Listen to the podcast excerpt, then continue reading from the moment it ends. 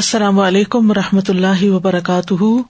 نحمد و نسلی اللہ رسول کریم ام آباد فاعوذ باللہ من الشیطان الرجیم، بسم اللہ الرحمٰن الرحیم ربش رحلی صدری و یسر علی عمری وحل العقدم السانی یفق قولی۔ فهل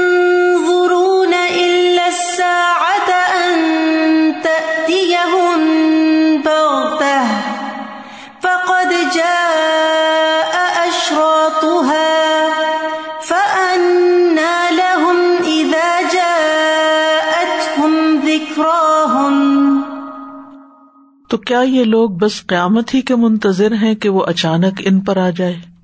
اس کی علامتیں تو ظاہر ہو چکی ہیں۔ جب وہ خود ہی آ جائے گی تو ان کے لیے نصیحت حاصل کرنے کا موقع کہاں باقی رہے گا؟ یعنی قیامت کی علامات کو دیکھ کر نصیحت حاصل کی جائے۔ سورت الجاسیہ میں اللہ سبحان تعالی قیامت کے بارے میں فرماتے ہیں کہ جو اس پر ایمان نہیں رکھتے وہ خسارے میں مبتلا ہو جائیں گے۔ وَلِلَّهِ مُلْكُ السَّمَاوَاتِ وَالْأَرْضِ وَيَوْمَ تَقُومُ السَّاعَةُ يَوْمَئِذٍ يَخْسَرُ الْمُبْطِلُونَ اور اللہ ہی کے لیے ہے آسمانوں اور زمین کی بادشاہت، اور جس دن قیامت قائم ہوگی، اس دن باطل والے خسارا پائیں گے۔ زمین و آسمان سب کے سب اللہ نے پیدا کیے، اور وہی ان کا مالک ہے۔ اور وہی قیامت کے دن کا بھی مالک ہے۔ تو جو لوگ قیامت کے دن کو نہیں مانتے، اس کی تیاری نہیں کرتے، سبق نہیں لیتے، وہ قیامت کے دن سراسر خسارے میں ہوں گے۔ آج ہم ان شاء اللہ علامات قیامت کبرا پڑھیں گے۔ یعنی قیامت قائم ہونے کی بڑی بڑی نشانیاں جب بالکل قیامت قائم ہونے کے قریب آ جائے گی۔ قیامت کی بڑی علامات کا تعارف اس طرح کروایا جاتا ہے کہ یہ ایسی بڑی علامات ہیں جو معمول سے ہٹی ہوئی ہیں۔ اور جو اس بات کا اعلان کرتے ہوئے ظاہر ہوں گی کہ دنیا کا خاتمہ اور قیامت کا قائم ہونا بس اب قریب ہی ہے۔ اور اب تک ان علامات میں سے کوئی بھی علامت ظاہر نہیں ہوئی۔ اور یہ نشانیاں جب ظاہر ہونا شروع ہوں گی تو لگاتار شروع ہو جائیں گی۔ ایک کے بعد ایک یعنی ایک نشانی کے بعد دوسری نشانی فوراً ظاہر ہو جائے گی۔ اور ان کے درمیان لمبی مدت کا فاصلہ نہیں ہوگا۔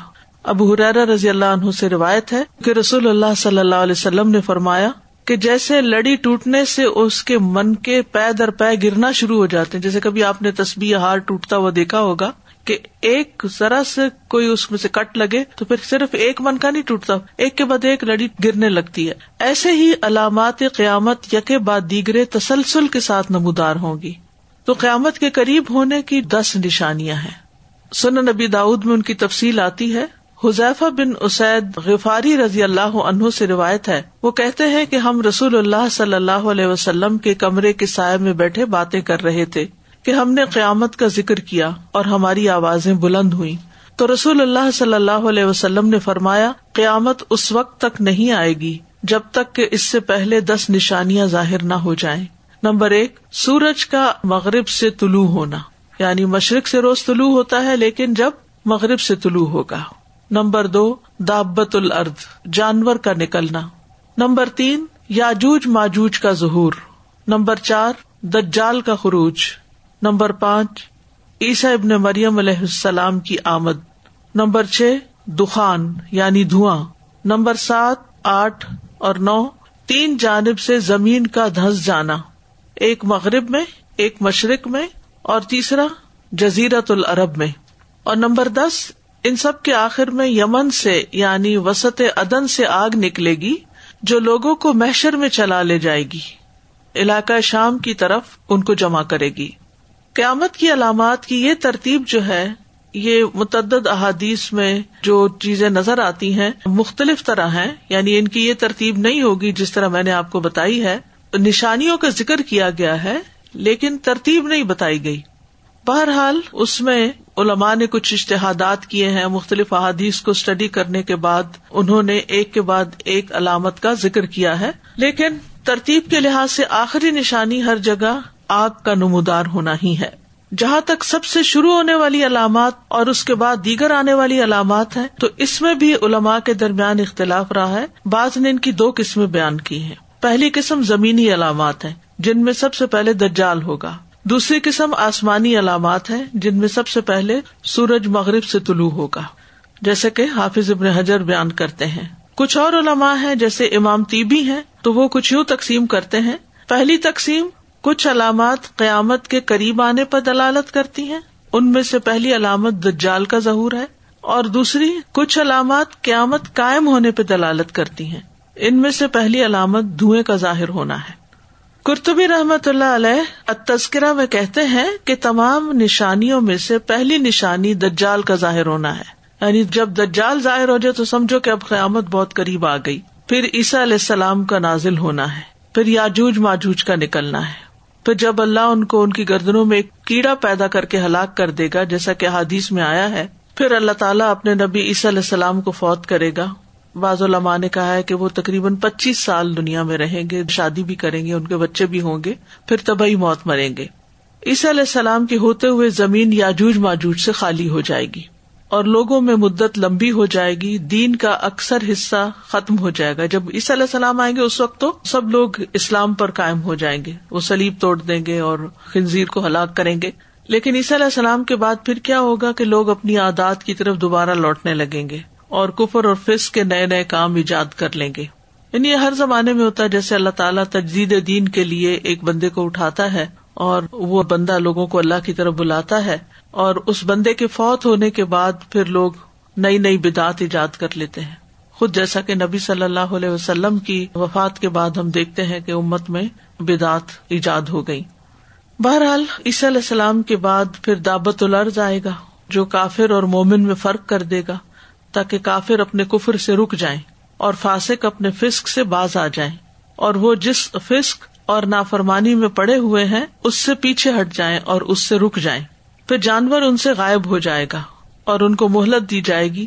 پھر جب وہ اپنی سرکشی پر اڑے رہیں گے، تو سورج مغرب سے طلوع ہو جائے گا اور اس کے بعد کسی کافر و فاسق کی توبہ قبول نہیں ہوگی۔ تو اس سے کیا پتا چلتا ہے کہ ہر کچھ عرصے کے بعد ایک نشانی ظاہر ہوگی جو لوگوں کو ایک طرح سے خوف بھی دلائے گی، ان کو یاد دلائے گی کہ قیامت آنے والی ہے۔ پھر شاید کچھ لوگ سمجھ جائیں اور پھر دوبارہ وہی حالات ہو جائیں گے۔ پھر اللہ تعالیٰ ایک اور نشانی دکھائے گا، پھر ایک اور نشانی دکھائے گا۔ لیکن جب سورج مغرب سے طلوع ہو جائے گا تو پھر کسی کی توبہ قبول نہ ہوگی۔ اور اللہ کا کلام اور شرعی احکام اٹھا لیے جائیں گے۔ اس کے فوراً بعد جلد ہی قیامت قائم ہو جائے گی، کیونکہ اللہ سبحان تعالیٰ فرماتے ہیں، وما خلق الجن انس اللہ لیا بدون کہ میں نے جن و انس کو اپنی عبادت کے لیے پیدا کیا ہے۔ تو جب عبادت ہی ختم ہو جائے گی، تو پھر اللہ تعالیٰ زمین پر لمبی عمر لوگوں کو باقی نہیں رہنے دے گا۔ بعض علماء نے اس طرح اس بات کا ذکر کیا ہے۔ تو پہلی علامت جو بڑی بڑی علامات میں سے ہے، وہ دجال کا ظاہر ہونا ہے۔ تو آج ہم ان شاء اللہ دجال کے بارے میں پڑھیں گے۔ دجال کا لفظ جو ہے، یہ دجل سے ہے۔ دجل کہتے ہیں خلط ملت کرنا مکس اپ کرنا، معاملے کو گڈ مٹ کرنا۔ اور دجل اس وقت کہا جاتا ہے جب کوئی معاملے کو خلط ملت کرے اور ملما سازی کرے یعنی چیزوں کو کچھ سے کچھ بنا کر دکھائے۔ اور دجال بہت زیادہ ملما سازی کرنے والے یعنی چیز اصل میں کچھ ہے اور اس کے اوپر کچھ ملما سازی ایسے کی گئی کہ وہ کچھ اور ہی نظر آنے لگ گئی۔ تو دجال بہت زیادہ ملما سازی کرنے والے اور بہت زیادہ جھوٹ بولنے والے کو کہتے ہیں۔ یعنی ایسا شخص بہت کثرت سے جو جھوٹ بولتا ہے اور معاملات کو بہت زیادہ خلط ملت کر دیتا ہے، تو بہرحال مسیح الدجال اس کو کہا جاتا ہے اور کزاب بھی کہا جاتا ہے۔ دجال کا ایک معنی کزاب بھی کیا جاتا ہے، کیونکہ وہ جھوٹ بولے گا اور لوگوں پر معاملات کو خلط ملت کرے گا، اپنے کفر کو چھپائے گا۔ اس کو مسیح بھی کہا جاتا ہے۔ تو ابن جریر کہتے ہیں جہاں تک لفظ مسیح کا تعلق ہے، تو یہ فعیل کے وزن پر ہے۔ مسیح فعیل۔ اور اصل میں یہ ممسوح تھا۔ فعیل کا ایک معنی مفول بھی کیا جاتا ہے نا، ایک فائل کا اور ایک مفول کا۔ تو مسیح کا لفظ جو ہے، عیسی علیہ السلام کے لیے بھی استعمال ہوتا ہے اور دجال کے لیے بھی استعمال ہوتا ہے۔ عیسی علیہ السلام کو مسیح کیوں کہتے ہیں؟ امام ابن عبد البر اپنی کتاب اتمہید میں کہتے ہیں کہ جہاں تک مسیح ابن مریم علیہ السلام ہے، تو ان کے نام کے اشتقاق کے متعلق ابن امباری نے اہل لغت کے پانچ اقوال بیان کیے۔ نمبر ایک، مسیح بمانا سیاحت کرنے والا، کیونکہ وہ زمین میں چل پھر کے تبلیغ کا کام کیا کرتے تھے۔ مسح الارض یعنی زمین کو عبور کرتے رہتے تھے۔ مسیح کا مانا چپ کے پاؤں والا بھی کہا جاتا ہے۔ فلیٹ فٹ جس کو کہتے ہیں۔ ایک کال یہ بھی ہے کہ ان کو اس لیے مسیح کہا جاتا کہ وہ چپ کے پاؤں والے تھے۔ ان کے پاؤں کے نیچے خمدار حصہ نہیں تھا فلیٹ فٹ تھے۔ اور یہ بھی کہا جاتا ہے کہ جب وہ ماں کے پیٹ سے پیدا ہوئے تھے تو ان کے جسم پر روغن کی مالش کی گئی تھی۔ جیسے عام طور پہ بچوں کو مالش وغیرہ کرتے ہیں۔ تیسرا مانا یہ بھی کیا گیا ہے کہ مسیح کا مانا ہے ہاتھ پھیر کر مسا کر کے بیماری دور کرنے والا۔ کیونکہ وہ بیماروں کے اوپر ہاتھ پھیرتے تھے اور ان کو شفا ہو جاتی تھی اللہ کے عزن سے۔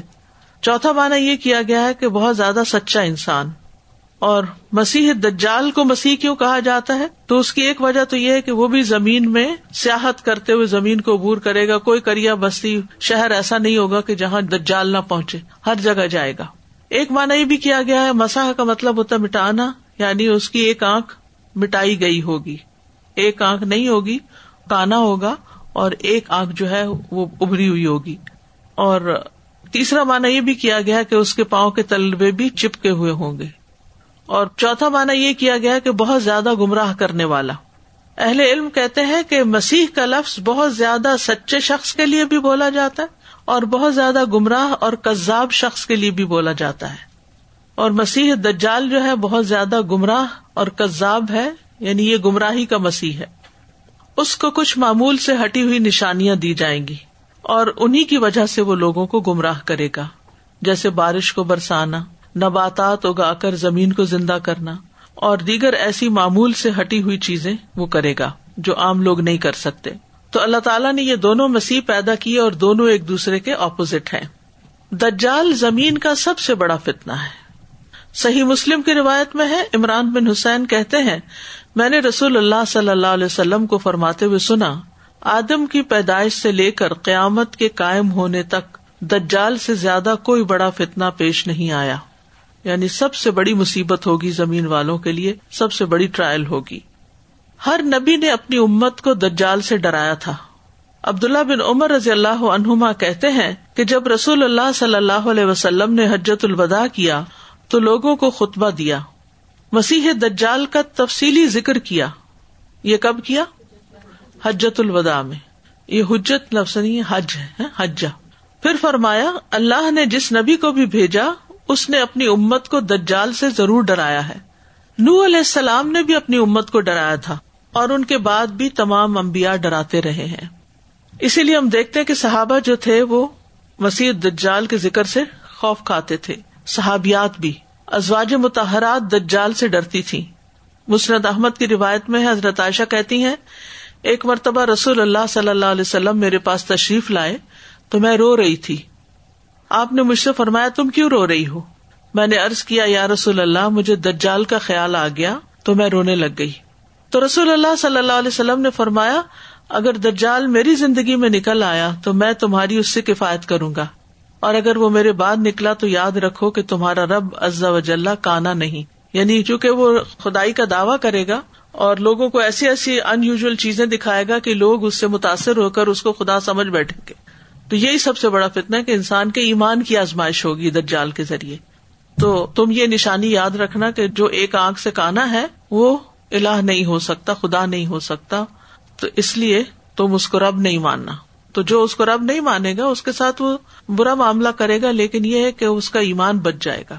اسی طرح نبی صلی اللہ علیہ وسلم کی زوجا ام سلمہ سے روایت ہے، وہ کہتی ہیں کہ ایک رات میں نے مسیح دجال کو یاد کیا تو مجھے نیند ہی نہ آئی یعنی اتنا خوف محسوس ہوا۔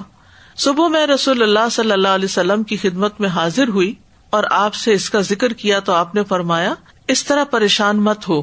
اگر اس نے میری زندگی میں خروج کیا تو اللہ میرے سبب سے تمہیں اس سے کفایت کرے گا۔ یعنی میں خود اس کا مقابلہ کر لوں گا۔ اور اگر اس نے میری وفات کے بعد خروج کیا تو اللہ نیک لوگوں کے سبب سے تمہیں اس سے کفایت کرے گا۔ پھر فرمایا، ہر نبی نے اپنی امت کو دجال سے ڈرایا ہے اور میں بھی تمہیں اس سے ڈراتا ہوں۔ یقیناً وہ کانا ہے اور اللہ تعالیٰ کانا نہیں ہے۔ وہ زمین میں چلے گا اور زمین اور آسمان تو اللہ کی ملکیت ہے خبردار رہو، دجال کی دائیں آنکھ پھولے ہوئے انگور کی طرح ہے۔ یعنی جیسے انگور ہوتا ہے، گرین انگور، تو اس طرح وہ آنکھ باہر نکلی ہوئی ہوگی۔ پھر یہ بھی ہے کہ نبی صلی اللہ علیہ وسلم کی امت میں دجال کا خروج ہوگا۔ کیونکہ آپ کی امت آخری امت ہے اور اسی میں ہی یہ خروج ہوگا۔ صحیح مسلم کی روایت ہے، آپ نے فرمایا، یخرج دجال فی امتی، کہ دجال میری امت میں نکلے گا۔ پھر اسی طرح یہ ہے کہ ہر شخص کو خود اس کا مقابلہ کرنا ہوگا۔ نواز بن سمان کہتے ہیں کہ رسول اللہ صلی اللہ علیہ وسلم نے دجال کا ذکر کیا تو فرمایا میں تمہارے بارے میں دجال کے علاوہ دوسرے فتنوں کا زیادہ خوف کرتا ہوں۔ اگر وہ میری موجودگی میں ظاہر ہو گیا، تو تمہارے بجائے میں اس کا مقابلہ کروں گا۔ اور اگر میری موجودگی کے علاوہ ظاہر ہوا، تو ہر شخص خود اس سے مقابلہ کرنے والا ہوگا۔ اور اللہ ہر مسلمان پر میرا خلیفہ اور نگہبان ہوگا۔ یعنی اللہ تعالیٰ پھر اس کی مدد بھی فرمائے گا۔ یعنی جو دجال کے سامنے ڈٹ گیا اور اس کی باتوں میں نہ آیا، تو اللہ تعالیٰ اس کو کفایت کریں گے۔ پھر اسی طرح اس کی جو نشانیاں ہیں اور آنکھ کے علاوہ، تو رسول اللہ صلی اللہ علیہ وسلم نے فرمایا، میں یہ بات دجال سے بھی زیادہ جانتا ہوں کہ اس کے ساتھ کیا ہوگا۔ یعنی نبی صلی اللہ علیہ وسلم دجال کو اس سے بھی زیادہ جانتے تھے یعنی جتنا دجال اپنے آپ کو جانتا ہے کہ وہ کیا کرے گا۔ صحیح مسلم کی روایت ہے، حذیفہ کہتے کہ رسول اللہ صلی اللہ علیہ وسلم نے فرمایا، میں یہ بات دجال سے بھی زیادہ جانتا ہوں کہ اس کے ساتھ کیا ہوگا۔ اس کے ساتھ بہتی ہوئی دو نہریں ہوگی جن میں سے ایک دیکھنے میں سفید پانی کی ہوگی اور دوسری دیکھنے میں بھڑکتی ہوئی آگ کی ہوگی، جیسے بہتی آگ چلی جا رہی ہو۔ دجال کے آنے کے بعد نیک امال کرنا، ایمان لانا فائدہ نہ دے گا۔ صحیح مسلم کی روایت ہے۔ ابو حرار رضی اللہ عنہ کہتے ہیں کہ رسول اللہ صلی اللہ علیہ وسلم نے فرمایا، تین چیزوں کے ظاہر ہو جانے کے بعد کسی ایسے آدمی کا ایمان لانا اس کے لیے فائدہ مند نہ ہوگا جو اس سے پہلے ایمان نہ لایا ہو۔ یا اس نے اپنے ایمان کی حالت میں نیک عمل کمایا ہو تو وہ بھی فائدہ نہ دے گا۔ یعنی اگر پہلے سے کوئی ایمان نہیں لایا ہوا اور نیک عمل نہیں کرتا اور دجال کو دیکھ کر کرنا شروع ہو گیا تو فائدہ نہیں ہوگا۔ نمبر ایک سورج کا مغرب سے نکلنا اس کے بعد بھی توبہ قبول نہیں ہوگی۔ نمبر دو دجال کا نکلنا۔ اور نمبر تین دابت الرد یعنی زمین سے جانور کا نکلنا۔ استاد جی میں یہ سوچ رہی تھی کہ مقابلہ کیسا ہوگا انسان کا اور دجال کا؟ وہ جب کچھ کرنے کو کہے گا کہ مجھے خدا مانو اور نہیں مانیں گے تو وہ قتل کرے گا یا اس کے ساتھ ایک سو کال جنت اور جہنم ہوگی تو وہ انسان کو جہنم میں پھینکے گا تو وہ اس کے لیے اصل میں جنت بن جائے گی۔ تو بے شک پھینکتا ہے تو پھینک دے۔ نہ پھینکتا تو پھینک ڈرنا نہیں ہے ایمان والے ہاں، کو۔ بالکل۔ دیٹس اوکے ڈرنا نہیں ہے۔ ڈرنا ہے۔ میرا سوال ہے کہ مسیح کیا اس کو ویسے ٹائٹل دیا جائے گا ہر ٹائٹل ہے اس کا۔ اچھا ویسے ہی مطلب جیسے مسیح۔ دجال ہم دعا بھی مانگتے ہیں نا۔ وہ نعوذ بکا من فتنة المسیح الدجال۔ استاذہ جی میں سوچ رہی تھی کہ صحابہ اور صحابیات اتنا ڈرتے تھے۔ ہاں۔ اس کی وجہ یہ تھی کہ یقین تھا۔ ہم آج سنیں گے ہمیں کسی کو مجھے تو کم از کم ایسا نہیں کہ نیند نہیں آئے گی دجال کے ڈر سے کیونکہ ہمارے یقین کا لیول ہی وہ نہیں ہوتا۔ بس اللہ تعالیٰ سے یقین کی بات ہم نبی صلی اللہ علیہ وسلم کی صداقت اور وہی کی صداقت پر اس درجے کا یقین نہیں رکھتے نا کہ واقعی ایسے ہونے والا ہے۔ استاذہ بہت سے ویوز آتے ہیں دجال کے بارے میں۔ اکثر کہا جاتا ہے کہ نہیں دجالی سسٹم ہوگا۔ کوئی کہتا ہے کہ آج کل فون جو ہے وہ دجال ہیں۔ یہ سب مطلب ساری من گھڑت باتیں ہیں۔ اسی لیے صحیح احادیث کی روشنی میں یہ جاننا بہت ضروری ہے کہ دجال اصل میں ہے کیا۔ میں تیاری کر رہی تھی تو مختلف اسکالرز وغیرہ کو سن رہی تھی اور لوگوں کو کہ کیا کہتے ہیں دجال کے بارے میں کیونکہ بڑا ہاٹ ٹاپک ہے۔ جی۔ لوگ بڑا انٹرسٹ لیتے ہیں اس میں اور طرح طرح کے انہوں نے ذہن میں باتیں رکھی ہوئی ہوتی ہیں۔ برمودا آئی لینڈ کے بارے میں کہ دجال وہاں ہے جی۔ اور پھر اسی طرح کی کئی چیزیں اور بڑی بڑی کتابیں بھی لکھی گئی ہیں اس پر۔ اور دجالی میڈیا اور دجالی فتنا اور دجالی سسٹم تو یہ سب مین میڈ فلسفے ہیں۔ دجال ایک شخص ہے۔ جو باقاعدہ نکلے گا اور اس کی ڈسکرپشن بھی نبی صلی اللہ علیہ وسلم نے دی، بلکہ اگلی حدیث میں مزید ڈسکرپشن بھی آ رہی ہے۔ تو یہ جتنا وہ ہے اور جو وہ ہے، اتنا ہی ہمارے لیے ماننا ضروری ہے۔ باقی لمبی باتیں کرنے کی ضرورت نہیں ہے۔ اور ویسے بھی دین کے معاملات میں، جو غیب کے معاملات ہیں، ان میں ہم اپنی عقل اور اپنے امیجنیشن کو تو شامل کر ہی نہیں سکتے۔ دجال جب آ جائے گا اور پھر اس کے بعد جو لوگ اچھے عمل کریں گے وہ ایکسپٹ نہیں ہوں گے۔ جو پہلے سے نہیں کرتے ہوں گے۔ جو نہیں تو فار ایگزامپل سے یو نو ایمان کے ڈفرینٹ لیولز ہوتے ہیں رائٹ سے یور مڈل ایمان مسلم اور پھر آپ نے دجال دیکھا اور پھر آپ کو اور زیادہ یقین آیا کہ ہاں ہاں لیکن کسی نہ کسی درجے پر۔ تو تھے اگر جو. پہلے سے ایمان نہیں لایا وہ اب ایمان لائے تو اس کو فائدہ نہیں ہوگا ایمان لا کے نیک کام کرنے کا لیکن وہ جو پہلے سے ایمان لایا ہوا ہے وہ کسی بھی درجے پر ہے کچھ نہ کچھ کر رہا ہے تو وہ اگر بعد میں بھی کرے گا تو ان شاء اللہ ایکسپٹیبل ہوگا استاذ جی یہ کہتے ہیں کہ زندہ اور مردہ دونوں کے اوپر کیا یہ فتنہ آئے گا جیسے ہمیں اپنے لیے ورڈ ہونا چاہیے یا بچوں کے لیے یا ڈر تو لگتا ہے پتہ ہے کہ اسٹیجنگ سٹارٹ ہو گئی ہے دجال کے آنے کی یا کچھ نہیں کہہ سکتے یہ بھی نہیں کہہ سکتے یہ بھی نہیں۔ کہہ سکتے؟ ہمیں نہیں معلوم کہ آج آ جائے گا یا ایک سو سال بعد آئے گا یا ایک ہزار سال بعد آئے گا۔ یہ بھی نہیں کہہ سکتے۔ نہیں مردوں کو تو کچھ نہیں کہ مردے کا زیادہ زیادہ یہ آتا ہے کہ وہ کسی مردے کو یعنی کہ زندہ کر کے دکھا دے گا۔ جیسے عیسیٰ علیہ السلام کرتے تھے نا یہ بھی ایک پوائنٹ ہے۔ جی۔ جیسے آپ نے ابھی بتایا کہ نبی صلی اللہ علیہ وسلم کہتے تھے کہ اگر میرے وقت میں بھی اس کا خروج ہو گیا یا صحابیات تھی Exactly. آپ دیکھیں کہ چودہ سو سال سے اوپر گزر چکے ہیں۔ جی ہاں۔ تو I mean for us to assume anything any time frame is wrong بالکل۔ ہم نہیں کر سکتے۔ ہم نہیں کہہ سکتے۔ آج ہو جائے یا دس ہزار سال بعد ہو ہمیں کچھ نہیں پتا۔ بس اصل میں یہ ہے کہ انسان ایمان کو تھام لے۔ کچھ بھی زندگی میں گزرتا رہے لیکن اپنا ایمان جو ہے نا اس کو سب سے قیمتی متا سمجھے۔ استاد جی بس ایک بات ایڈ آن کرنا چاہ رہی تھی۔ اس سے بھی پتہ چلتا ہے کہ نبی کریم صلی اللہ علیہ وسلم غیر کا بالکل ان کو علم نہیں تھا جیسے انہوں نے کہا کہ اگر میرے سامنے آ گیا کیونکہ ان کو نہیں پتا تھا۔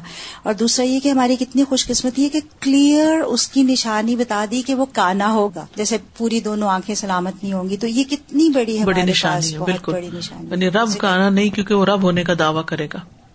دجال کہاں ہے؟ یہ بھی ایک سوال ہوتا ہے۔ دجال اس وقت بھی دنیا میں موجود ہے اور وہ اپنے نکلنے کا انتظار کر رہا ہے۔ یہ بات ہمیں ایک طویل حدیث سے پتہ چلتی ہے۔ فاطمہ بنت قیس فرماتی ہیں کہ میں نے رسول اللہ صلی اللہ علیہ وسلم کی طرف سے ندا دینے والے کی آواز سنی جو کہہ رہا تھا، نماز کی جماعت ہونے والی ہے۔ بس میں مسجد کی طرف نکلی اور میں نے رسول اللہ صلی اللہ علیہ وسلم کے ساتھ نماز ادا کی۔ اور اس حال میں کہ میں عورتوں کی صف میں تھی، جو مردوں کی پشتوں سے ملی ہوئی تھی یعنی بالکل آگے مرد کھڑے تھے اور میں ان کے پیچھے تھی۔ مسجد چھوٹی سی تھی نا تو۔ جب رسول اللہ صلی اللہ علیہ وسلم نے اپنی نماز پوری کر لی تو مسکراتے ہوئے ممبر پر تشریف فرما ہوئے تو فرمایا، ہر آدمی اپنی نماز کی جگہ پر ہی بیٹھا رہے۔ پھر فرمایا، کیا تم جانتے ہو کہ میں نے تمہیں کیوں جمع کیا ہے؟ صحابہ نے ارض کیا، اللہ اور اس کا رسول ہی بہتر جانتے ہیں۔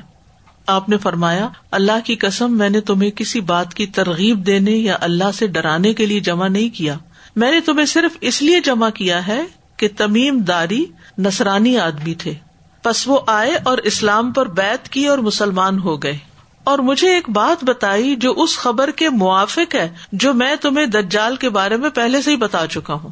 تمیم داری عیسائی تھے، مسلمان ہوئے تو انہوں نے مجھے کچھ چیزیں بتائی ہیں جو بالکل وہی ہیں جو تمہیں بتا چکا ہوں۔ تمیم داری نے مجھے خبر دی کہ وہ لخم اور جدام کے تیس آدمیوں کے ساتھ ایک بحری کشتی میں سوار ہوئے۔ بس انہیں ایک ماہ تک بحری موجیں دھکیلتی رہی پھر وہ سمندر میں ایک جزیرے کی طرف پہنچے۔ یعنی کہ جا کہیں رہے تھے لیکن ہوائیں مخالف سم تھی یا اس قسم کی تھی کہ کشتی بس دھکے ہی کھاتی رہی۔ ایک مہینے تک کوئی ڈائریکشن نہیں پکڑ رہی تھی۔ پھر وہ سمندر میں ایک جزیرے کی طرف پہنچے۔ یہاں تک کہ سورج غروب ہو گیا۔ تو وہ چھوٹی چھوٹی کشتیوں میں بیٹھ کر جزیرے کے اندر داخل ہوئے۔ تو وہاں انہیں ایک جانور ملا جو موٹے اور گھنے بالوں والا تھا۔ بالوں کی کثرت کی وجہ سے اس کا اگلا اور پچھلا حصہ وہ نہ پہچان سکے۔ یعنی اتنے اس کے اوپر بال تھے کہ وہ شکل نظر نہیں آ رہی تھی۔ تو انہوں نے کہا، تیری ہلاکت تو تو کون ہے؟ اس نے کہا، میں جساسا ہوں۔ جساسا کہتے ہیں اس کو جو بہت زیادہ جاسوسی کرے۔ انہوں نے کہا، جساسا کیا ہوتا ہے؟ اس نے جواب نہیں دیا۔ اس نے کہا، اے قوم، اس آدمی کی طرف گرجے میں چلو کیونکہ وہ تمہاری خبر کے بارے میں بہت شوق رکھتا ہے۔ یعنی جواب دینے کے بجائے کہا، میرے ساتھ چلو، گرجے میں چلو۔ جب اس نے ایک آدمی کا نام لیا تو ہم گھبرا گئے کہ وہ کہیں شیتان ہی نہ ہو۔ بس ہم جلدی جلدی چلے، یہاں تک کہ گرجے میں داخل ہو گئے۔ وہاں ایک بہت بڑا انسان تھا۔ اس سے پہلے ہم نے اتنا بڑا آدمی اتنی سختی کے ساتھ بندھا ہوا کہیں نہ دیکھا تھا۔ اس کے دونوں ہاتھوں کو گردن کے ساتھ باندھا ہوا تھا۔ اور گٹنوں سے ٹخنوں تک لوہے کی زنجیروں سے جکڑا ہوا تھا۔ یعنی دونوں ٹانگیں گٹنوں سے لے کے ٹخنوں تک زنجیروں میں جکڑی ہوئی۔ اور دونوں ہاتھ گردن سے بندھے ہوئے۔ ہم نے کہا تیرے لیے ہلاکت تو, تو کون ہے؟ اس نے کہا تم میری خبر معلوم کرنے پر قادر ہو ہی گئے تو تم ہی بتاؤ کہ تم کون ہو۔ اس نے بھی جواب نہیں دیا پہلے سوال شروع کر دیے۔ انہوں نے کہا ہم عرب کے لوگ ہیں ہم دریائی جہاز میں سوار ہوئے۔ بس جب ہم سوار ہوئے تو سمندر کو جوش میں پایا۔ بس موجے ایک مہینے تک ہم سے کھیلتی رہی پھر ہمیں تمہارے جزیرے تک پہنچا دیا۔ بس ہم چھوٹی چھوٹی کشتیوں میں سوار ہوئے اور جزیرے کے اندر داخل ہو گئے۔ تو ہمیں بہت موٹے اور گھنے بالوں والا جانور ملا، جس کے بالوں کی کثرت کی وجہ سے اس کا اگلا اور پچھلا حصہ پہچانا نہ جاتا تھا۔ ہم نے کہا، تیرے لیے ہلاکت ہوں تو کون ہے؟ تو اس نے کہا، میں جساسا ہوں۔ ہم نے کہا، جساسا کیا ہوتا ہے؟ اس نے کہا، گرجے میں اس آدمی کی طرف جاؤ کیونکہ وہ تمہاری خبر کا بہت شوق رکھتا ہے۔ بس ہم تمہاری طرف جلدی سے چلے اور ہم گھبرائے اور اس سے پرامن نہ تھے کہ وہ شیتان ہو۔ اس نے کہا، مجھے بیسانا کے باغ کے بارے میں بتاؤ۔ ہم نے کہا اس کی کس چیز کے بارے میں تم خبر معلوم کرنا چاہتے ہو؟ اس نے کہا، میں اس کی کھجوروں کے پھل کے بارے میں پوچھنا چاہتا ہوں۔ ہم نے اس سے کہا کہ ہاں وہاں پھل آتا ہے۔ اس نے کہا، ان قریب یہ زمانہ آنے والا ہے کہ وہ درخت پھل نہ دیں گے۔ پھر کہنے لگا، مجھے بحیرت تبریا کے بارے میں خبر دو۔ یہ ہم نے پیچھے یاجوج ماجوج کے سلسلے میں پڑھا تھا۔ ہم نے کہا، اس کی کس چیز کے بارے میں تم خبر معلوم کرنا چاہتے ہو؟ اس نے کہا، کیا اس میں پانی ہے؟ ہم نے کہا اس میں پانی کثرت کے ساتھ موجود ہے۔ اس نے کہا ان قریب اس کا سارا پانی ختم ہو جائے گا۔ یاجوج ماجوج پی جائیں گے نا تو زمین خشک ہو جائے گی۔ اس نے کہا مجھے زغرا کے چشمے کے بارے میں بتاؤ۔ زو، زائی کے ساتھ، زے، زغرا۔ ہم نے کہا اس کی کس چیز کے بارے میں تم معلوم کرنا چاہتے ہو؟ اس نے کہا کیا اس چشمے میں وہاں کے لوگ اس کے پانی سے کھیتی باڑی کرتے ہیں؟ ہم نے کہا یہ کثیر پانی والا ہے اور وہاں کے لوگ اس کے پانی سے کھیتی باڑی کرتے ہیں۔ پھر اس نے کہا، مجھے امیوں کے نبی کے بارے میں خبر دو۔ اس نے کہا، کیا خبر دے تو ہم نے بتایا اس کو کہ وہ مکہ سے نکلا ہے اور یسرف یعنی مدینہ میں آیا ہے۔ اس نے کہا، کیا ارب کے لوگوں نے اس سے جنگ کی ہے؟ ہم نے کہا ہاں۔ اس نے اہل ارب کے ساتھ کیا سلوک کیا؟ ہم نے اسے خبر دی کہ وہ اپنے ملحقہ حدود کے ارب پر غالب آ گئے ہیں۔ یعنی ہم نے اسے خبر دی پھر اس شخص کو کہ وہ اپنے ملحقہ حدود کے آس پاس کے علاقوں پہ غالب آ گئے اور انہوں نے اس کی اطاعت کی ہے۔ اس نے کہا، کیا ایسا ہو چکا ہے؟ ہم نے کہا ہاں، اس نے کہا، ان کے حق میں یہ بہتر ہے کہ وہ اس کے تابے دار ہو جائیں۔ اور میں تمہیں اپنے بارے میں خبر دیتا ہوں کہ میں مسیح دجال ہوں۔ ان قریب مجھے نکلنے کی اجازت دے دی جائے گی۔ بس میں نکلوں گا اور زمین میں چکر لگاؤں گا اور چالیس راتوں میں ہر ہر بستی پہ اتروں گا۔ مکہ اور مدینہ کے علاوہ۔ کیونکہ ان دونوں پر داخل ہونا میرے لیے حرام کر دیا جائے گا۔ جب میں ان دونوں میں سے کسی میں داخل ہونے لگوں گا تو ایک فرشتہ تلوار لیے مجھے روک دے گا۔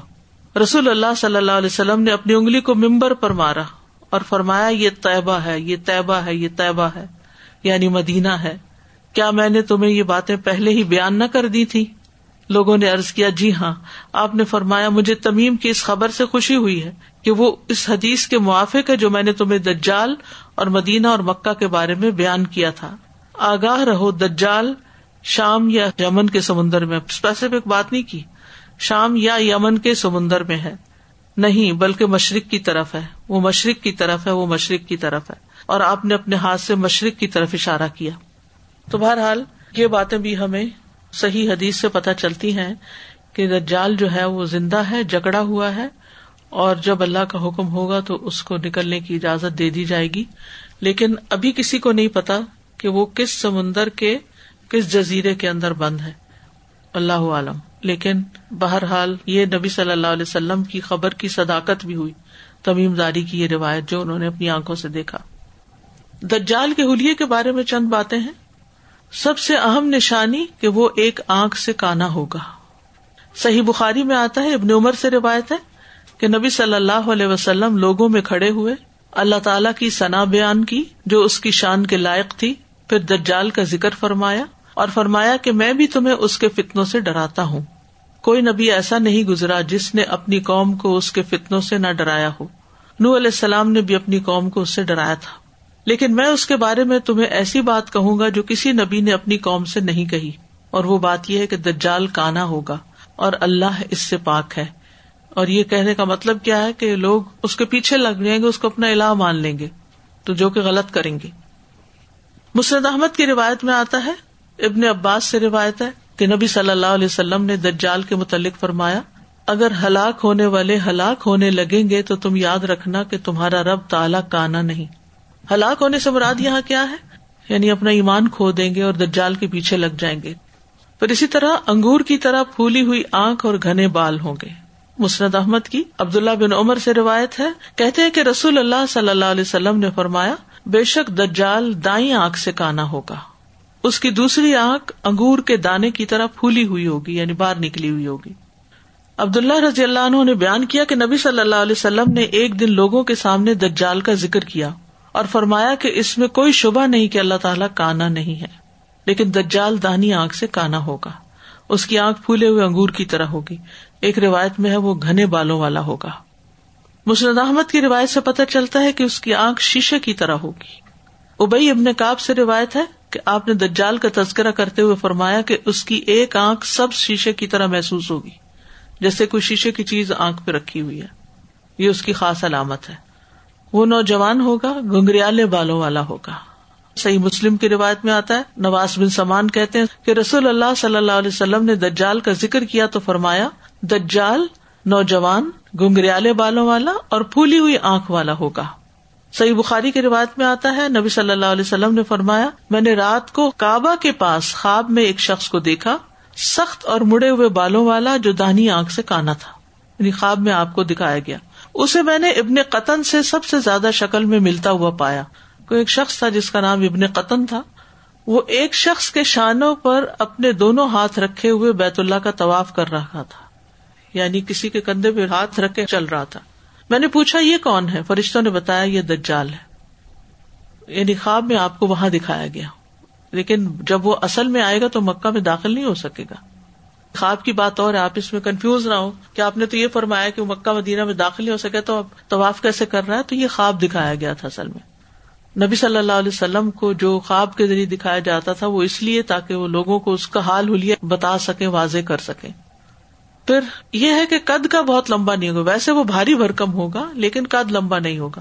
اور یہ بھی کہا جا سکتا ہے کہ ہو سکتا ہے کہ ابھی اس کا قد لمبا ہو، لیکن اس وقت اللہ تعالیٰ کوئی تبدیلی کر سنا نبی داؤد کی روایت ہے، رسول اللہ صلی اللہ علیہ وسلم نے فرمایا، بے شک میں نے تمہیں دجال کے متعلق بہت کچھ بتایا ہے، لیکن مجھے اندیشہ ہے کہ کہیں تم نے اسے سمجھا نہ ہو۔ یاد رکھو، مسیح دجال پست قد باہر کو نکلی ٹیڑھی پنڈلیوں والا ہے۔ یعنی باہر کی طرف جیسے کرو ہوتا ہے۔ بہت گنگریالے بالوں والا، ایک آنکھ سے کانا ہوگا جو کہ مٹی ہوئی ہوگی، نہ تو ابری ہوگی، نہ بالکل اندر گھسی ہوئی ہوگی۔ ممسو پھر اگر تم اس کو پہچاننے میں شبہ کرو تو جان رکھو کہ بے شک تمہارا رب کانا نہیں۔ پھر ایک اور علامت یہ بتائے گی کہ رنگ سفید ہوگا، سر سانپ کی طرح ہوگا۔ مسرد احمد کی روایت میں ہے، ابن عباس رضی اللہ عنہما نبی صلی اللہ علیہ وسلم سے بیان کرتے ہیں کہ آپ نے دجال کے متعلق فرمایا کہ وہ کانا ہوگا۔ سفید چمکتا ہوا رنگ ہوگا اس کا اور اس کا سر سانپ کی طرح محسوس ہوگا۔ یعنی جسم زیادہ بھاری ہوگا تو سر اوپر اس کے مقابلے میں چھوٹا ہوگا۔ اگر آپ سانپ کو امیجن کریں کوبرا وغیرہ کو جیسے، تو پیچھے سے وہ بڑا ہوتا ہے اور اوپر سے ذرا چھوٹا۔ دجال یہودی ہوگا اور اس کی کوئی اولاد نہ ہوگی۔ دجال کی اولاد نہیں ہوگی۔ ابو سعید خدری رضی اللہ عنہ کا بیان ہے کہ ابن سیاد نے مجھ سے کچھ باتیں کہیں۔ یہ یہودیوں میں سے ایک شخص تھا، جن کی وجہ سے مجھے اسے برا کہنے میں شرم محسوس ہوئی۔ اس نے کہا، میں نے اپنے بارے میں لوگوں سے معذرت کی ہے کہ میں دجال نہیں ہوں۔ لیکن اے اللہ کے رسول کے صحابہ پتا نہیں تمہیں میرے بارے میں کیا گمان ہے۔ کیا رسول اللہ صلی اللہ علیہ وسلم نے نہیں فرمایا کہ دجال یہودی ہوگا اور میں تو اب مسلمان ہوں؟ یہ بعد میں مسلمان ہو گئے تھے۔ آپ نے فرمایا کہ دجال کی اولاد نہیں اور میری تو اولاد ہے۔ آپ نے فرمایا، اللہ نے دجال کا مکہ میں داخلہ حرام کیا، لیکن میں نے تو حج کر رکھا ہے۔ ابو سعید خدری کہتے ہیں، وہ ایسی باتیں کرتا رہا، حتیٰ کہ قریب تھا کہ میں اس کی باتوں پہ یقین کر لیتا۔ لیکن ساتھ ہی اس نے کہا، اللہ کی قسم، میں اچھی طرح جانتا ہوں کہ دجال اس وقت کہاں ہے، اور اس کے ماں باپ کو بھی پہچانتا ہوں۔ لوگوں نے اپنے سیاح سے پوچھا، تجھے پسند ہے کہ تو ہی دجال ہو؟ اس نے کہا، اگر مجھے بنا دیا جائے تو میں ناپسند نہیں کروں گا۔ کیونکہ اس کو پاور اتنی دی جائے گی اور اتنی کچھ نشانیاں، بہرحال ناسمجھی کی بات ہے۔ تو ابن سیاد جو ہے یہ مدینہ کا رہائشی تھا، نو عمر تھا، کاہن تھا اور یہودی تھا۔ اور اس میں کچھ ایسی سمٹمس تھی کہ جس کی وجہ سے صحابہ اور خود نبی صلی اللہ علیہ وسلم کو شبہ ہوا کہ شاید یہی دجال نہ ہو۔ لیکن دلائل سے جو بات ثابت ہوتی ہے کہ ابن سیاد دجال نہیں تھا، بلکہ ایسا شخص تھا جس میں دجال کی کچھ علامتیں پائی جاتی تھی وہ پہلے یہودی تھا، لیکن نبی صلی اللہ علیہ وسلم کی وفات کے بعد مسلمان ہو گیا، تو اس کو تابی کہیں گے، صحابی نہیں کہیں گے، کیونکہ اس نے حالت اسلام میں نبی صلی اللہ علیہ وسلم کو نہیں دیکھا۔ بہرحال تجال کی دونوں آنکھوں کے درمیان کا فا را لکھا ہوا ہوگا، کافر۔ رسول اللہ صلی اللہ علیہ وسلم نے فرمائے ان نہ بئی نہ مکتوب ان کافر۔ اس کی دونوں آنکھوں کے درمیان کافر لکھا ہوا ہے۔ اور ایک روایت میں ہے، اور اس کی دونوں آنکھوں کے درمیان کاف، فا، را لکھا ہوا ہوگا، جس سے لفظ کفر بنتا ہے۔ جیسے روٹس لکھتے نا الگ الگ کافارا ہر مومن اور جو بھی دجال کے عمل کو ناپسند کرے گا، کافر لکھا ہوا پڑھ لے گا یعنی اس کو نظر آ جائے گا۔ صحیح مسلم کی روایت ہے، عمر بن ثابت انصاری رضی اللہ عنہ، رسول اللہ صلی اللہ علیہ وسلم کے بعض صحابہ سے روایت کرتے ہیں کہ رسول اللہ صلی اللہ علیہ وسلم نے لوگوں کو دجال کے بارے میں خبردار کرتے ہوئے فرمایا کہ اس کی دونوں آنکھوں کے درمیان کافر لکھا ہوا ہوگا، جسے وہی پڑھ سکے گا جو اس کے عمل کو ناپسند کرے گا، یا پھر ایمان والے اس کو پڑھ سکیں گے۔ آپ نے فرمایا، تم میں سے کوئی بھی اپنے رب عزا وجاللہ کو مرنے تک ہرگز نہیں دیکھ سکتا۔ تو وہ جب کہے گا، میں اللہ ہوں یا رب ہوں تمہارا تو اس کی یہ بات یا دعوی بالکل جھوٹا ہوگا کیونکہ کوئی بھی شخص اس دنیا میں اپنے رب کو نہیں دیکھ سکتا۔ پڑھے لکھے اور ان پڑھ سب ایمان والے لفظ کافر پڑھ لیں گے۔ یعنی بعض اوقات یہ ذہن میں خیال آ سکتا ہے کہ ہمیں تو عربی پڑھنی نہیں آتی تو کیا ہم پڑھ سکیں گے؟ ہاں اگر ایمان ہے تو پڑھ لیں گے۔ حذیفہ رضی اللہ عنہ سے روایت ہے، وہ کہتے ہیں کہ رسول اللہ صلی اللہ علیہ وسلم نے فرمایا، اس کی دونوں آنکھوں کے درمیان کافر لکھا ہوگا جسے ہر پڑھا لکھا اور ان پڑھ مسلمان پڑھ لے گا۔ جی میں یہ سوچ رہی تھی کہ اس میں آپ نے کہا نا کہ اس کے عمل کو جو ناپسند کرے گا۔ تو یہ کتنا ضروری ہے کہ کیونکہ ہم کئی مرتبہ کسی کے عمل کو دیکھتے بھی ہیں اور نہ وہ شو کرتے ہیں کہ ہمیں وہ اچھا نہیں عمل لگا یا ہم یہ بھی نہیں کہتے کہ تم غلط کر رہے ہو۔ اتنا ڈرتے ہیں ایک دوسرے سے کسی کو غلط کہتے ہوئے بھی دس دفعہ سوچنا پڑتا ہے کہ بھائی غلط تم کام کر رہے ہو یا پھر کسی کی کوئی جب تک برائی کو دل سے برا نہ سمجھا جائے تو پھر جی تو وہ- ایمان وہ حدیث یاد آتی ہے نا کہ کم از کم دل میں برا جانو ہاتھ سے نہیں روک سکتے یا زبان سے نہیں۔ تو پھر کتنا ضروری ہے اس آل اوور میں کہ ایمان کا لیول اتنا ہائی ہو کیونکہ ہم ایمان تو سب رکھتے ہیں لیکن ہم ڈفرینشیٹ نہیں کر سکتے اچھے اور برے بلکہ اپنی بھی تعویلیں کرتے رہتے ہیں کوئی گناہ ہو جائے یا کوئی غلطی ہو جائے۔ تو اللہ تعالیٰ ہمیں پھر توبہ نہیں کرتا نا انسان۔ اگر غلطی ہو جائے اور اس کو وہ غلطی سمجھے ہی نہ تو پھر تو توبہ بھی نہیں کرتا۔ السلام علیکم مجھے یہ تھوڑی کنفیوژن ہو رہی ہے کہ دجال انسان ہے اور وہ تب سے زندہ ہے ابھی تک؟ جی۔ وہ زندہ رہے گا۔ اللہ تعالیٰ جس کو جب تک چاہے زندہ رکھ سکتا ہے۔ اچھا، لیکن وہ انسان جی۔ میں شامل جیسے نور علیہ السلام کی ایک ہزار سال عمر تھی۔ جی۔ تو اسی طرح اللہ تعالیٰ دجال کو کئی ہزار سال عمر بھی دے سکتا ہے۔ اوکے، جزاک اللہ۔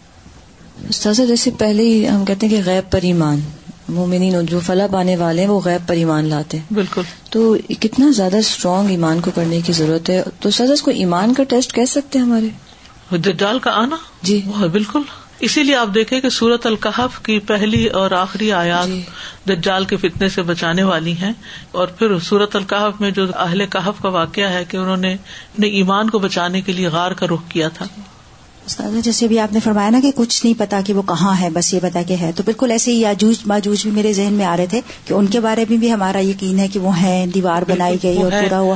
لیکن ہمیں نہیں پتا کہ وہ ایگزیکٹلی کہاں ہے اور کس طرح سے۔ تو یہ بات اللہ تعالیٰ آپ نے کبھی دیکھا ہوگا کہ زمین کے کچھ حصوں کی کھدائی ہو تو وہاں لاکھوں کی تعداد میں چونٹیاں نکل آتی ہیں۔ اور اوپر سے کسی کو اندازہ بھی نہیں ہو سکتا کہ اندر پوری پوری کالونیاں بنی ہوئی ہیں ان کی۔ اسی طرح اور مخلوقات بھی۔ تو ہمیں تو پتہ ہی نہیں ہے کہ زمین کے اندر کیا کچھ پوشیدہ ہے۔ سازا جی یہاں پہ ایک چیز ہو رہی تھی کہ جیسے شیطان بھی پہلے جو تھا اتنا عبادت گزار تھا۔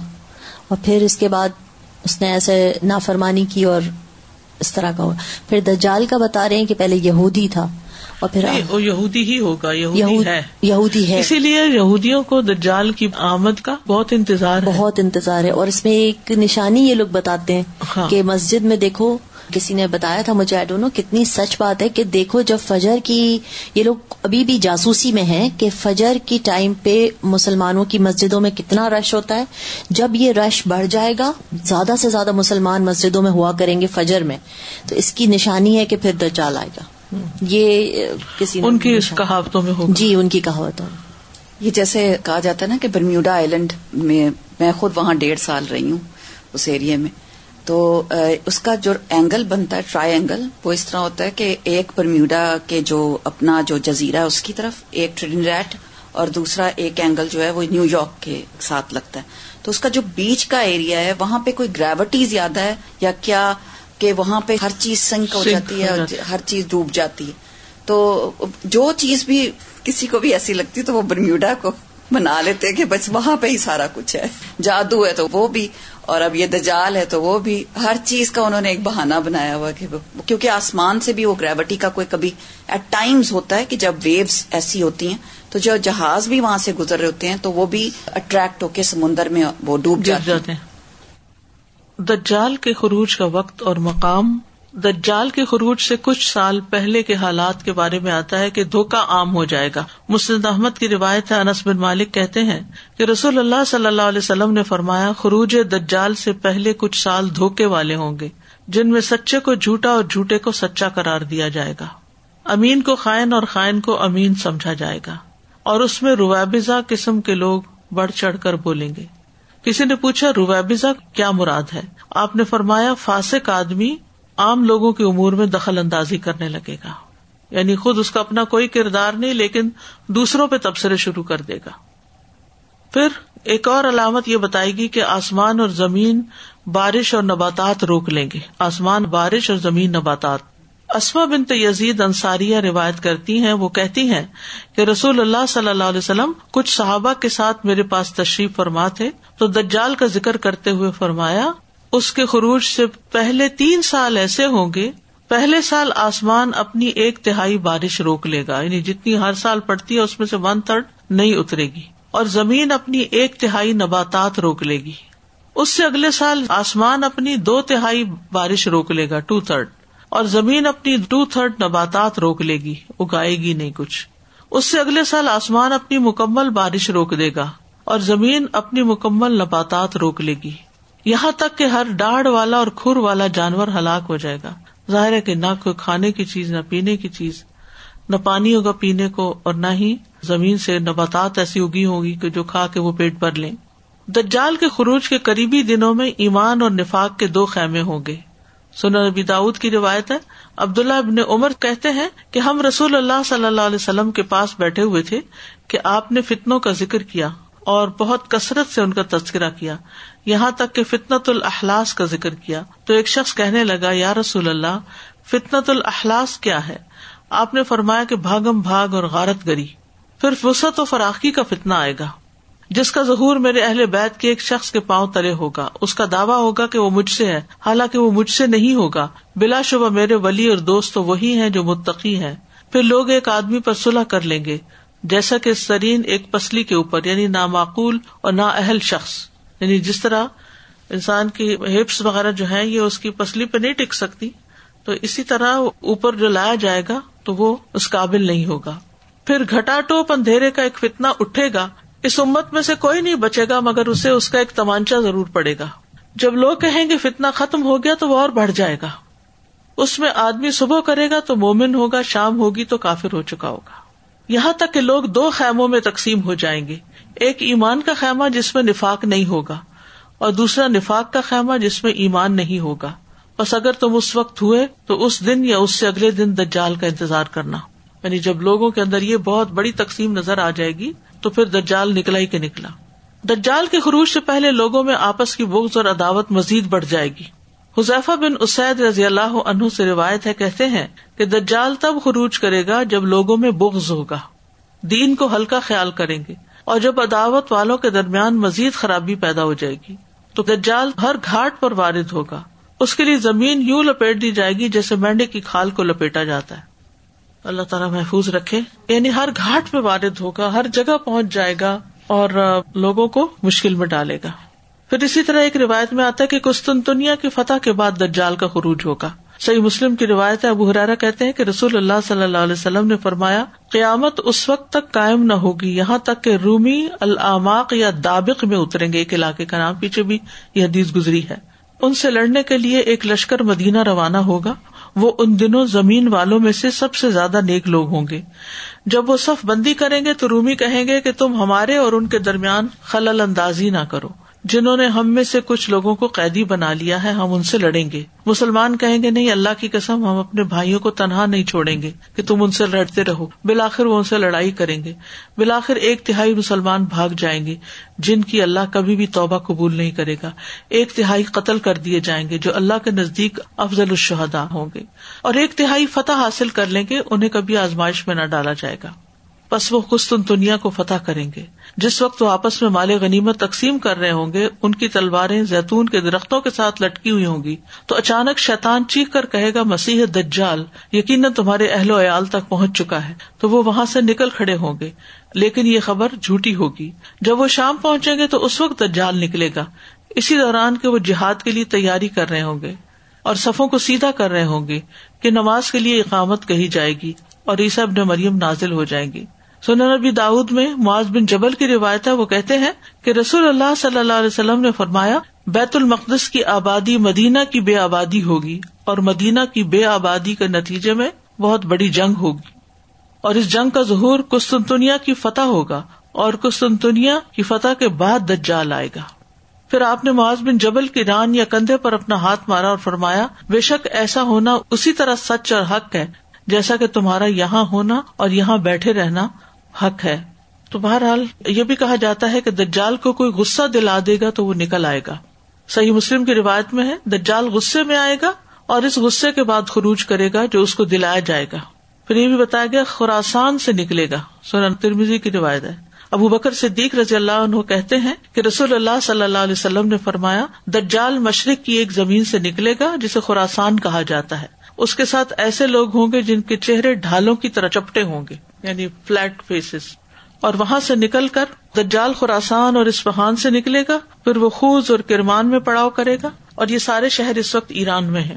اور پھر کوسا نامی بستی میں بھی پڑاؤ کرے گا۔ مہاویل اور سویرا نامی جگہوں کے درمیان یہ مہاویل سے چھبیس کلو میٹر کے فاصلے پر ہے اور یہ آج تل ابراہیم یعنی ابراہیم علیہ السلام کے ٹیلے، یا تل جبل ابراہیم کے نام سے مشہور ہے پھر عراق اور شام کے درمیان ایک راستہ جسے خلا کہا جاتا ہے، وہاں نمودار ہوگا۔ اور اردن میں داخل ہوگا اور اقبت افیق میں اس کی تباہی کا آغاز ہوگا۔ بہرحال یہ ایک جگہ سے نکلے گا، پھر وہاں سے نکل کر ہر جگہ گھومنا پھرنا شروع کر دے گا۔ پھر دجال کی سواری کے بارے میں آتا ہے۔ نبی صلی اللہ علیہ وسلم نے فرمایا، دجال کا خروج اس وقت ہوگا جب دین میں سستی اور علم کو پیچھے کر دیا جائے گا یعنی انسان دین سیکھنے میں لیزی ہو جائیں گے۔ وہ چالیس راتوں میں ساری زمین پھر جائے گا۔ جس کا ایک دن ایک سال کے برابر ہوگا، دوسرا دن مہینے کے برابر ہوگا، تیسرا دن ہفتے کے برابر ہوگا، اور باقی ایام تمہارے ہی ایام کی طرح ہوں گے۔ اس کے پاس ایک گدھا ہوگا جس پر وہ سواری کرے گا، جس کے دونوں کانوں کے درمیان چوڑائی چالیس گز کے برابر ہوگی۔ لگتا ہے کوئی بہت بڑا جہاز ہے۔ اللہ عالم یا اس سے بھی زیادہ کوئی اور چیز ہو، آگے ہمیں نہیں پتا کہ جب تک دجال نکلے، اپنی ٹیکنالوجی کتنی ترقی کر چکی ہو۔ یہ تو سمبولک فارم میں گدھے کا لفظ استعمال ہوا ہے۔ جس سواری پہ وہ بیٹھا ہوگا، وہ آگے سے چالیس گز چوڑی ہوگی۔ سوچیے، جو چالیس گز چوڑی ہوگی، پھر وہ کتنی بلا کی سواری ہوگی۔ اور کیسے لے کے اڑے گا اور پھر کہاں سے کہاں پہنچے گا اور لوگوں کو ستاتا چلا جائے گا۔ دجال کے چالیس دن ہوں گے۔ نواز بن سمان کہتے ہیں، ایک دن رسول اللہ صلی اللہ علیہ وسلم نے دجال کا ذکر کیا تو صحابہ نے ارض کیا، اے اللہ کے رسول، وہ زمین میں کتنا عرصہ رہے گا؟ آپ نے فرمایا چالیس دن، اور ایک دن سال کے برابر، ایک دن مہینے کے برابر، ایک دن ہفتے کے برابر ہوگا، اور باقی ایام تمہارے عام دنوں کے برابر ہوں گے۔ ہم نے ارض کیا اللہ کے رسول، وہ دن جو سال کے برابر ہوگا اس میں ہمارے لیے ایک دن کی نمازیں پڑھنا کافی ہوگا۔ آپ نے فرمایا نہیں، بلکہ تم ایک سال کی نمازوں کا اندازہ کر لینا۔ یعنی نماز اپنے وقت پر ہی پڑھنا۔ ان شاء اللہ کل بھی ہم دجالی کے بارے میں پڑھیں گے۔ اللہ تعالیٰ ہمیں اس فطرے سے محفوظ رکھے۔ اور ہمارے لیے ضروری ہے کہ ہم ان چیزوں کا تذکرہ کرتے رہے گھروں میں، تاکہ سب لوگ محتاط زندگی بسر کریں تقوا والی زندگی۔ واخر داوانا الحمد للہ رب العالمین.